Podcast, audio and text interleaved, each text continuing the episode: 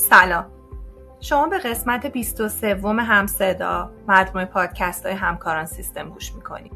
در ادامه با یکی دیگه از مجموعه پادکست های مالیاتی همکاران سیستم با شما همراه هستیم. گفتگوی امیر حسین پورعلی مدیر فروش ستاد فروش همکاران سیستم و آقای فرشید رستگار مشاور و مدرس مالیاتی رو میشنویم. درود میگم به همه شنوندگان عزیز پادکست همصدای همکاران سیستم.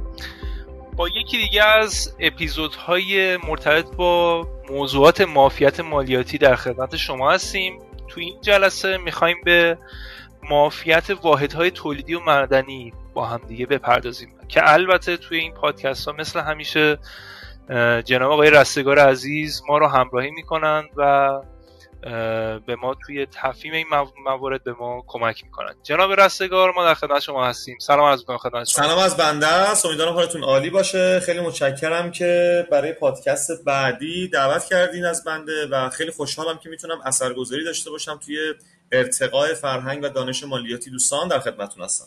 خب ممنون جنرال رستگار. همونطوری که عرض کردم ما توی این قسمت قرار هستش که در مورد معافیت والدین های تولیدی و معدنی با هم صحبت بکنیم. برداشت بنده این هستش که شرکت های خیلی زیادی می‌تونن از این موضوع بهره مند بشن. درست از می‌کنم جناب رستگار؟ دقیقا همینطوره. منتها خیلی شرایط داره که من حالا توی این پادکست اگر انشالله فرصت بشه شرایطش کامل بگم. که دوستان بتونن استفاده بکنن. باورتون نمیشه خیلی از تولیدی ها تو این چندین و چند سال بودن که می‌تونستن از این معافیت ها استفاده بکنن ولی متاسفانه این کار نکردن. نمونهش ما یه سامانه داریم سامانه پایش اظهارنامه مالیاتی.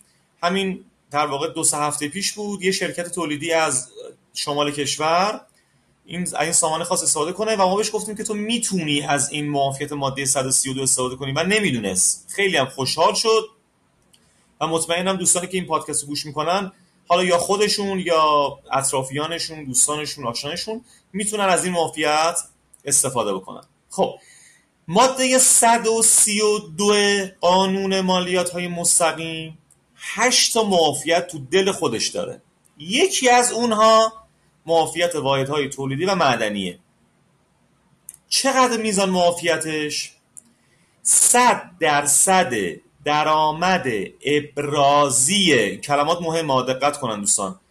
شد صد درصد درآمد ابرازی ناشی از فعالیت های تولیدی و معدنی واحدهای تولیدی و معدنی اشخاص حقوقی غیر دولتی.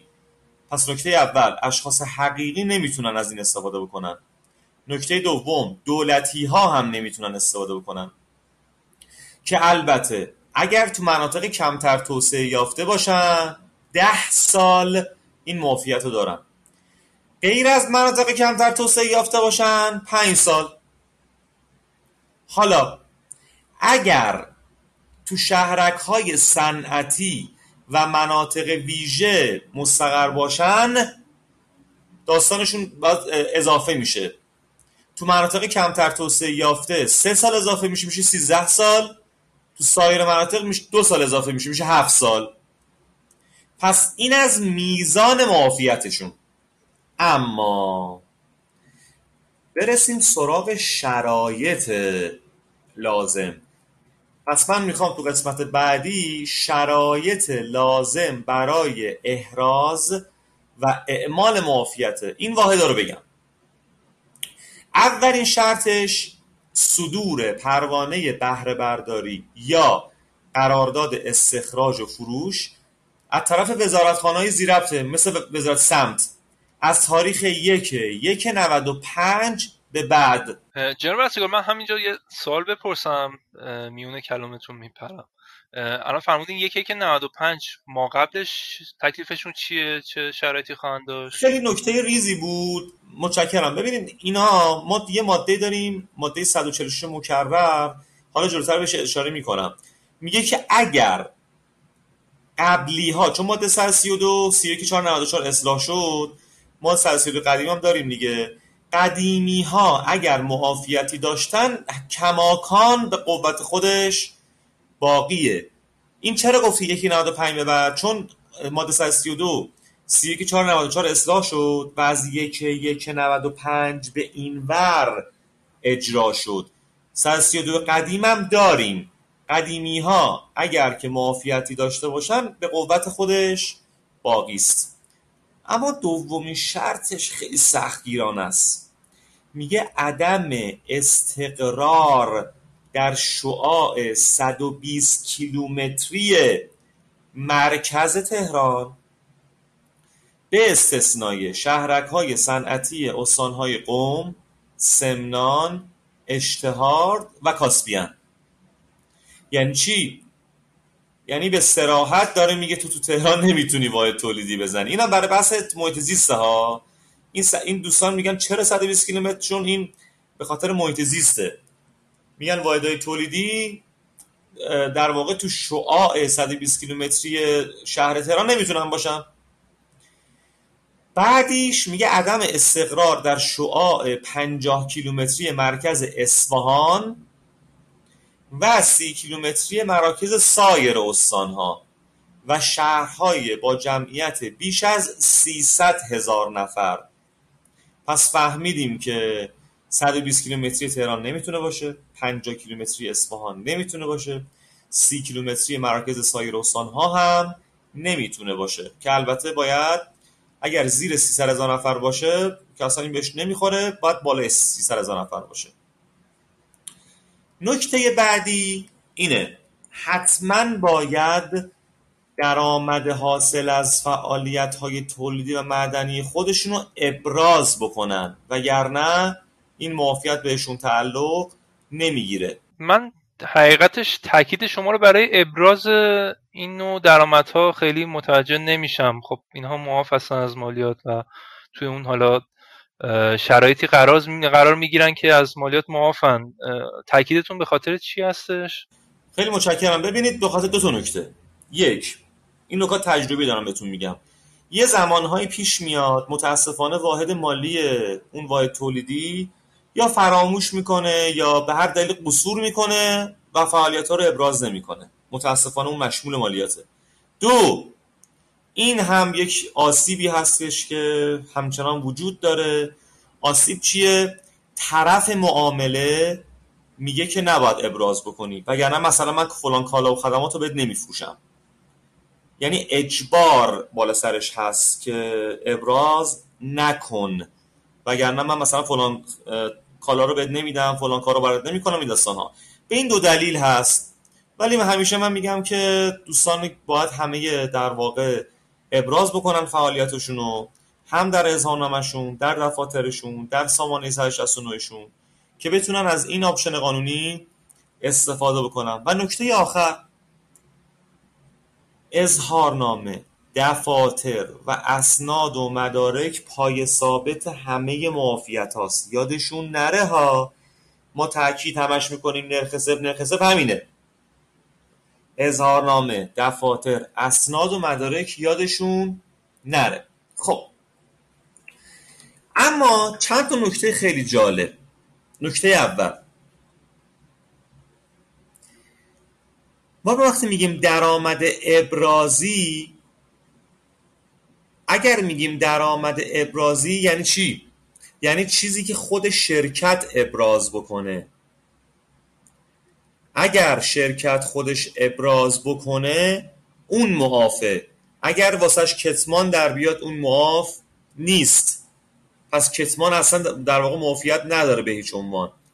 یه نکته دیگه هست. این دوستان ما که کار فعالیت تولید مدنی هن توی پروانه بهره برداریشون یک ظرفیت مجاز هست. بعضی میگن آقا اگر تولید مازاد داشته باشن بر ظرفیت مندرج در پروانشون اون چی؟ آه اونم موافق.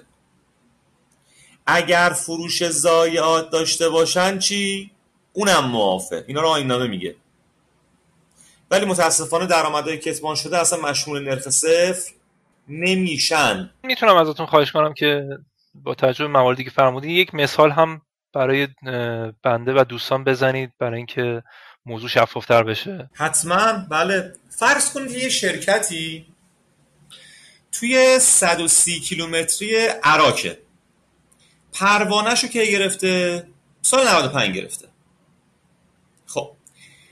درآمد مشمول مالیات ابرازی خودش رو مثلا 100 میلیارد ریال اعلام کرده.